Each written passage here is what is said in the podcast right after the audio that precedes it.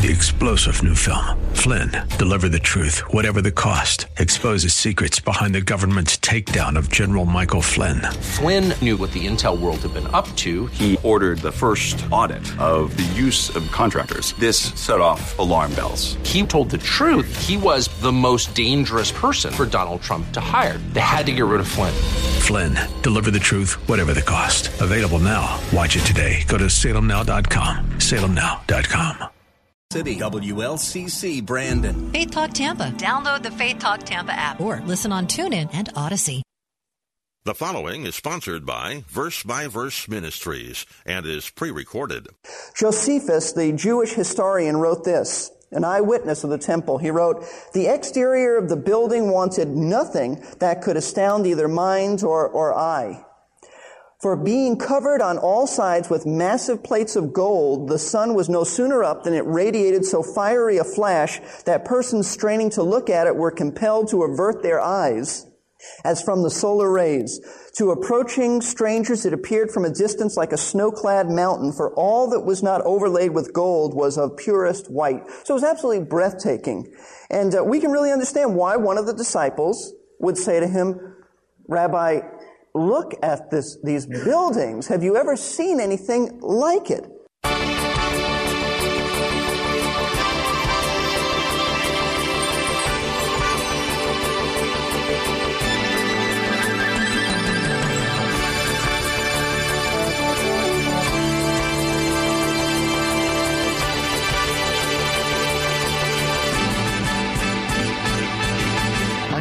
Hard to imagine what Herod's temple looked like. However, to the Jewish people, it was much more than a spectacle. It was the center of their society. Welcome. This is Verse by Verse, where we feature the teaching of Pastor Steve Kreloff. As we continue with our series, Birth Pains for the Kingdom, we are going to learn some interesting things about the temple. One of the things Jesus said to his disciples was regarding the destruction of the temple and we're going to hear about that on today's program. The disciples, of course, were horrified to hear that. And I don't want to say any more and steal Pastor Steve's thunder. So let's jump into today's verse by verse program. Herod was a famous builder, and you go to Israel, you see that there are remains of some of the things that Herod built. He, he was an architect, he was a builder. And he, he built a lot for a few reasons. He built in order to, to win over the favor of the Jewish people, especially the temple, because he said he was the king of the Jews, but he, was, he wasn't even Jewish. He was an Edomite.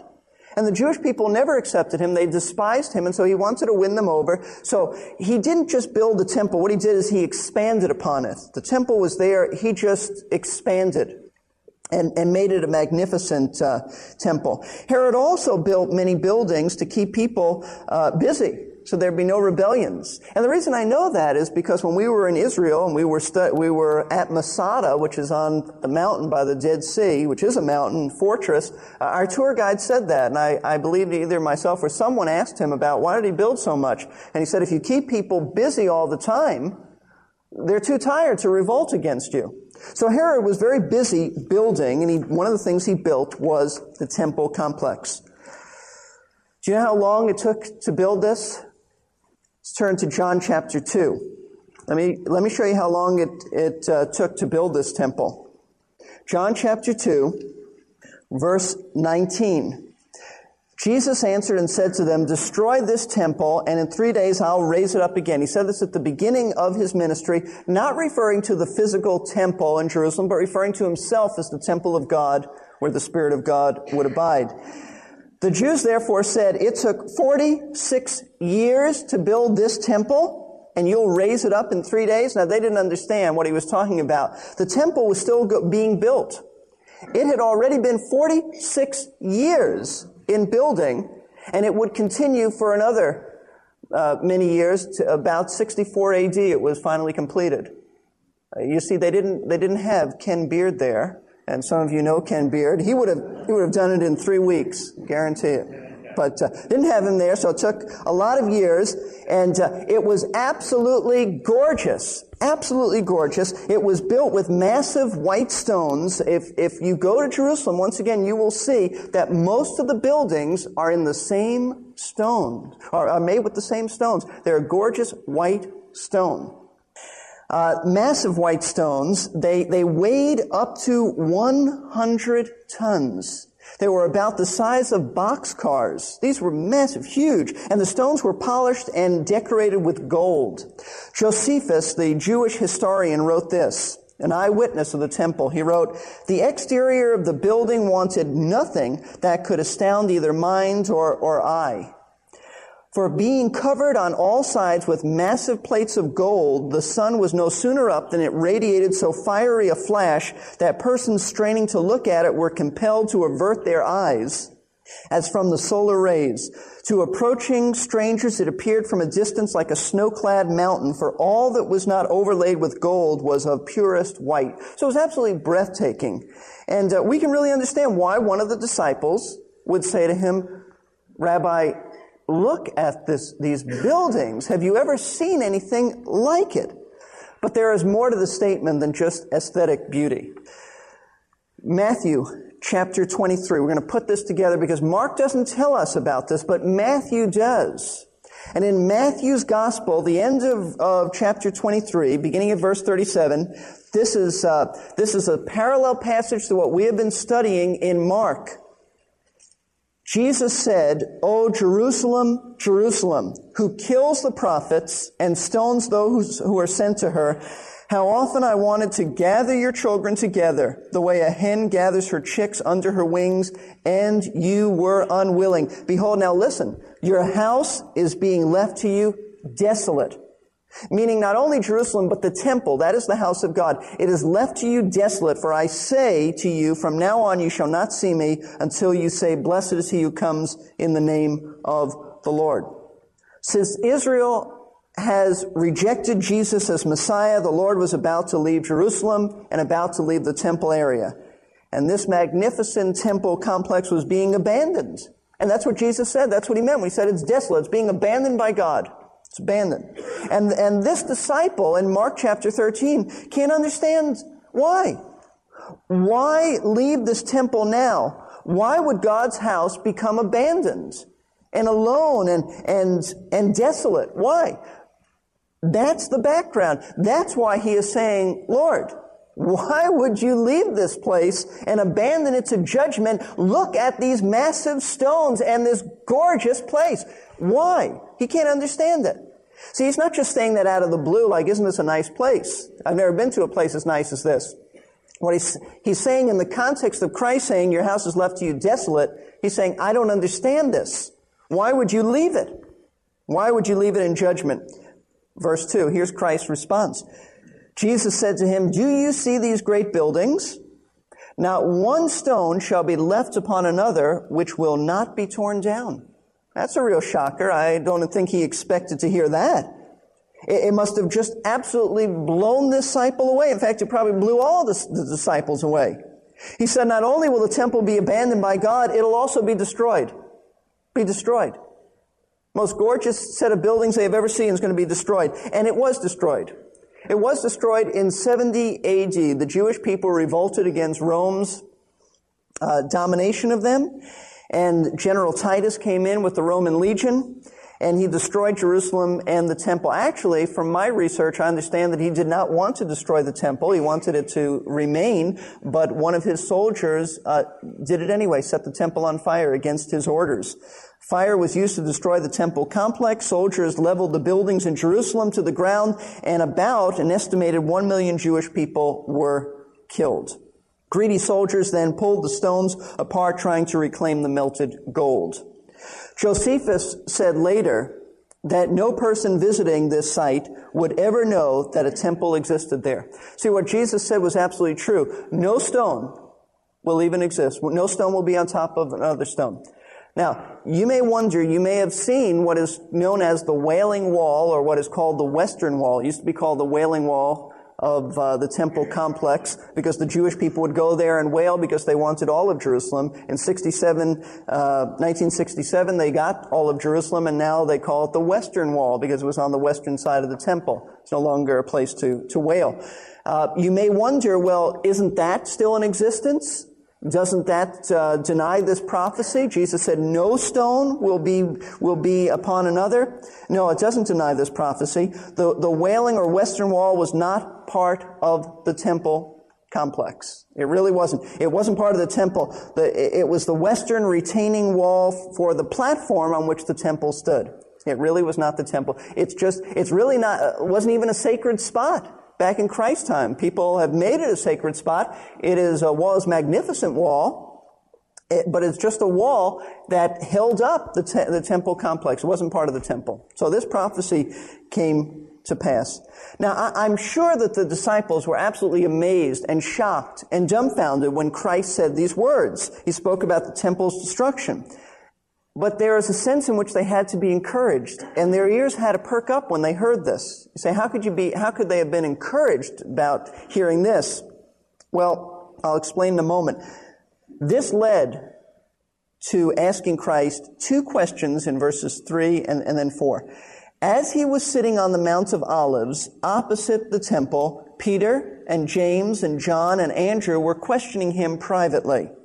Tell us, when will these things be, and what will be the sign when all these things are going to be fulfilled? Now, when they reached the Mount of Olives, remember the one disciple said, Lord, what magnificent buildings, as they were leaving the temple and then leaving Jerusalem, they walked these two miles, they climbed the Mount of Olives, they reached, they, they got to the top of it, and it's about 150 feet higher than the city of Jerusalem. It was then outside of Jerusalem. Now Jerusalem is much larger, so it is inside of Jerusalem, but it was outside then. And they could sit down, and from their vantage point, about 150 feet higher than the, than Jerusalem, the temple complex, they could sit down and they could just look across the valley which is basically like across the street, like a big boulevard for us. And they could uh, see the, the sun setting on the temple complex. And it must have been a, just a gorgeous, breathtaking sight as the sun set over the temple and the city. And while they were looking at this beautiful scene, four disciples approached the Lord. They had probably been discussing this all the way back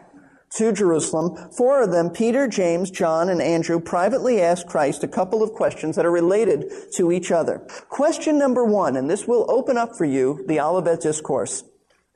Number one, when will these things be? What they are asking is, when will the temple be destroyed?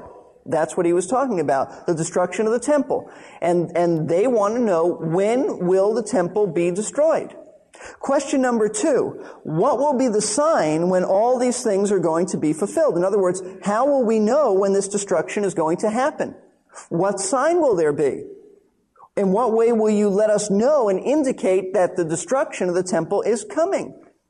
You see, it is critical to understand that in the disciples' thinking, remove yourself now from, from the theology that you've heard and, and all of that and try to think of the way they thought. In their minds, the destruction of the temple in Jerusalem and the establishing of God's kingdom on earth were all connected. That's, that's where they're coming from. In their minds, they thought it would take place at the same time. When Jerusalem and the temple was destroyed, they they figured that that's when Messiah would set up his kingdom. That's really all they're asking. They're putting it together.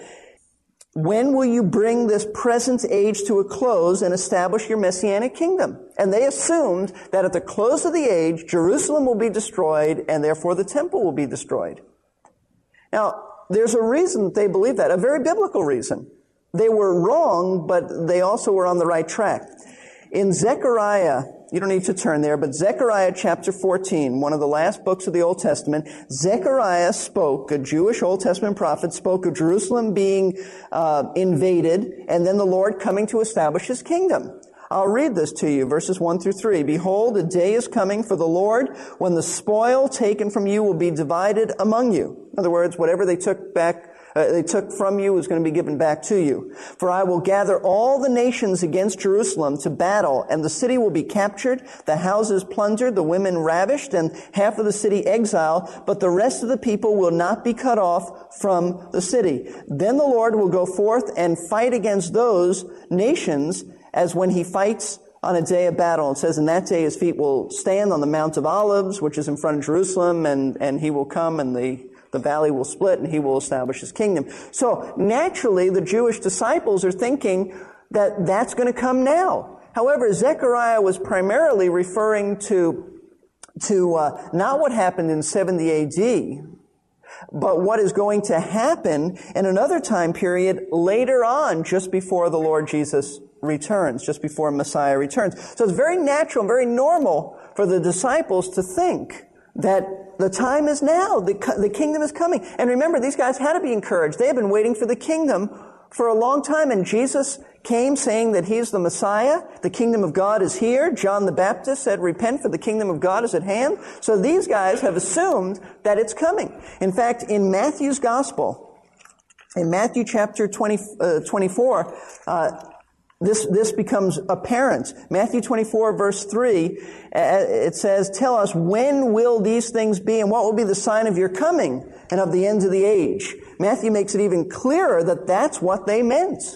When the temple in Jerusalem is destroyed, we know that's when you're, you're coming, so tell us, what will the sign be? Now, the disciples were wrong in their thinking. They're on the right track, but they were wrong in their thinking because Jerusalem was destroyed in 70 AD. It will once again be invaded, but not yet, in 70 AD, and Jesus still hasn't established his kingdom on earth. But their questions gave Jesus the opportunity to give us incredible insight into the final years before his return to earth. That's what the Olivet Discourse is about. Even though they were wrong, they, let me put it this way, they they were confused. The Lord Jesus makes it very clear to us what the final years and the final days will be going right up to his kingdom and his return.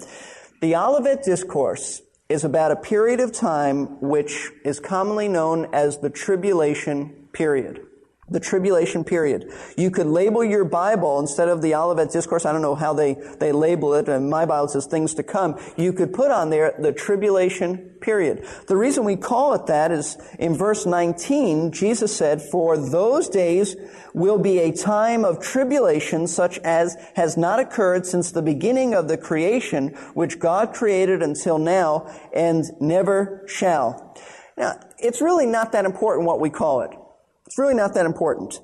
What is important is that we understand its concept. And here's where I'm going to just divert a little bit from the text because I realize that some of you have no background of prophecy or very little background of prophecy, and you have to get this to understand Mark 13. The Old Testament prophets wrote about this period of time. They did not call it the tribulation period. That's a good name, but they didn't call it that. They called it, specifically Jeremiah chapter 30 verse 7, they called it the time of Jacob's trouble. It is a horrible, it will be a horrible time for Israel. It's a time when God once again will turn his attention and his program turn it back to the Jewish people in Israel and through a series of physical devastations, disasters, natural uh, horrors, persecutions and catastrophes, he will bring suffering upon Israel and judgment to the world. Why will he bring suffering upon Israel? Uh, not only as a judgment uh, upon them, but also to bring them back to the Lord, to bring them to the Lord, we should say.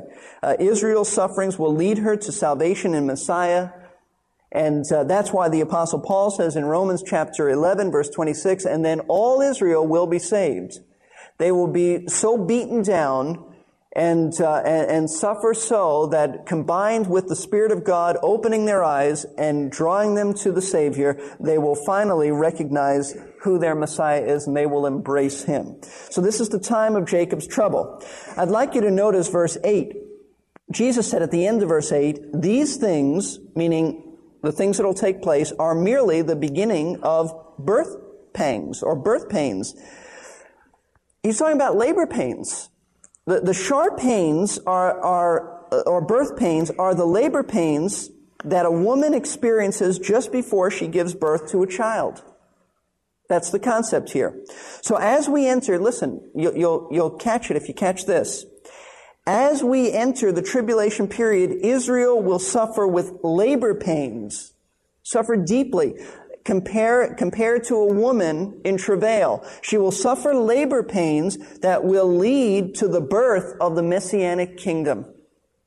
These pains are not in vain. They are like a woman who's about to give birth. Only Israel and the Lord really is about to give birth out of the tribulation period to his kingdom. The labor pains will give birth to the kingdom. By the way, ancient Jewish writers often use the phrase birth pains to refer to the end times and to Israel. So this is not out of the ordinary. They would understand this. This is the Jewish language.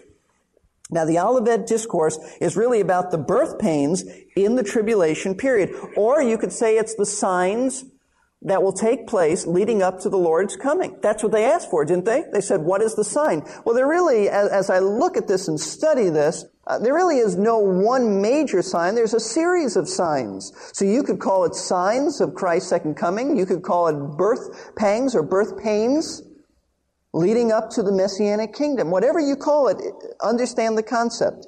We're talking about the tribulation period.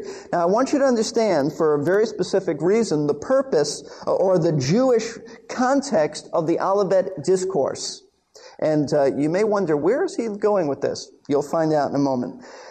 There is a very important lesson here and, to, to, and truth to lay hold of of the concept of the Jewish context of the Olivet Discourse. What we are about to study concerning the tribulation period has absolutely nothing to do with the church. Absolutely nothing to do with the church. The church is not in Mark 13.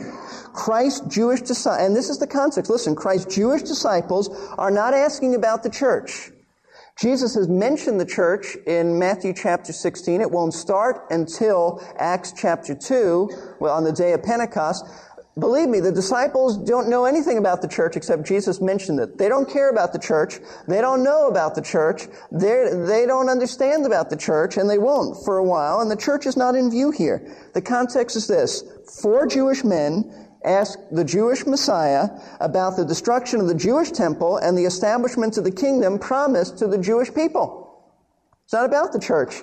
The suffering of labor pains are Israel's suffering during the tribulation period and the whole discourse has a Jewish flavor. Let me, let me show you that. He speaks of false messiahs in verse 5 and 6. He says to it that, uh, uh, see to it that no one misleads you, for many will come in my name saying, I am he, and will mislead many. Matthew makes it very clear that they will say, that, that they will claim to be the Messiah. That's a Jewish concept. Gentiles often don't think of that. They, they, they usually don't. That's a Jewish concept. He says in verse 21, and then if anyone says to you, behold, here is the Christ, meaning Messiah, behold, uh, he is here, do not believe him, for false Christs and false prophets will arise, and so forth. Speaking of a Jew in Jewish flavor. Notice verse 9. Be on guard, for they will deliver you up to the courts, and you will be, and he's speaking of the religious courts, the Jewish religious courts, and you will be flogged in the synagogues. That's a Jewish concept. You don't go to synagogue. A Jewish concept. Notice verse 14. But when you see the abomination of desolation standing where it should not be, let the reader understand, and that those who are in Judea flee to the mountains. Only people who really understand the abomination of, of desolation is those Jewish people who understood the book of Daniel. That's taken right out of, out of the book of Daniel, Daniel chapter 9. So he is speaking to Jewish men in a Jewish context about Israel. He is not talking about the church. I do not believe that Mark 13 has anything to do with the church because by the time the tribulation period begins, the church will be gone. Theologians call it the rapture of the church. The Bible doesn't use that term, uh, but, but that's a good term. The, the term rapture is a Latin word, or comes from a Latin word which means to snatch or catch away. Uh, we, we use it when we say someone might be enraptured with someone's beauty. Uh, it sort of just takes my breath away. That, that's, how, that's sort of the concept. It, it means to catch away. Before the tribulation starts, the church will be snatched or caught away from the earth. Now, Jesus said, John 14, we, I, I read it in the pastoral prayer, just before the pastoral prayer. Jesus said, I'm going, but I'll come again to receive you, that where I am, there you may be also. This is not referring to his coming back to the earth. This is referring to, uh, to us leaving and him receiving us. This is not talking about us receiving him back on the earth. This is referring to us leaving and he receiving us in the clouds. The abomination of desolations, the rapture, the tribulation period. We have been learning a lot of interesting things about the end times. Now, please keep in mind the most important thing Pastor Steve said. It was right at the end I'm going, But I'll come again to receive you, that where I am, there you may be also. That is our great hope. And we should not only be looking for Christ's return, we should be living as if he was coming today. Pastor Steve Kreloff will be back with us next time on Verse by Verse, and we will continue to study the birth pains for the kingdom. I should mention that Pastor Steve is the pastor of Lakeside Community Chapel in Clearwater, Florida. And if you'd like more information about Lakeside, such as location or service times, please surf over to lakesidechapel.com. And we hope you can join us next time on Verse by Verse. Three star general Michael J. Flynn, head of the Pentagon Intelligence Agency, knew all the government's dirty secrets. He was one of the most respected generals in the military. Flynn knew what the intel world had been up to, he understood its funding. He ordered the first audit of the use of contractors. This set off alarm bells. The explosive new documentary, Flynn, Deliver the Truth, Whatever the Cost, uncovers the facts behind this scandal. Flynn told the truth. He was the most dangerous person for Donald Trump to hire. I find out the worst enemy that I'm going to face in my life is right here in America. They took my assessment and they wanted me to change it. And I was like, I'm not changing it. They had to get rid of Flynn with in depth interviews, archival footage, and never before seen personal records of the man behind the headlines. I just felt like I was drowning. Flynn, deliver the truth, whatever the cost. Available now. Watch it today. Go to salemnow.com. Salemnow.com.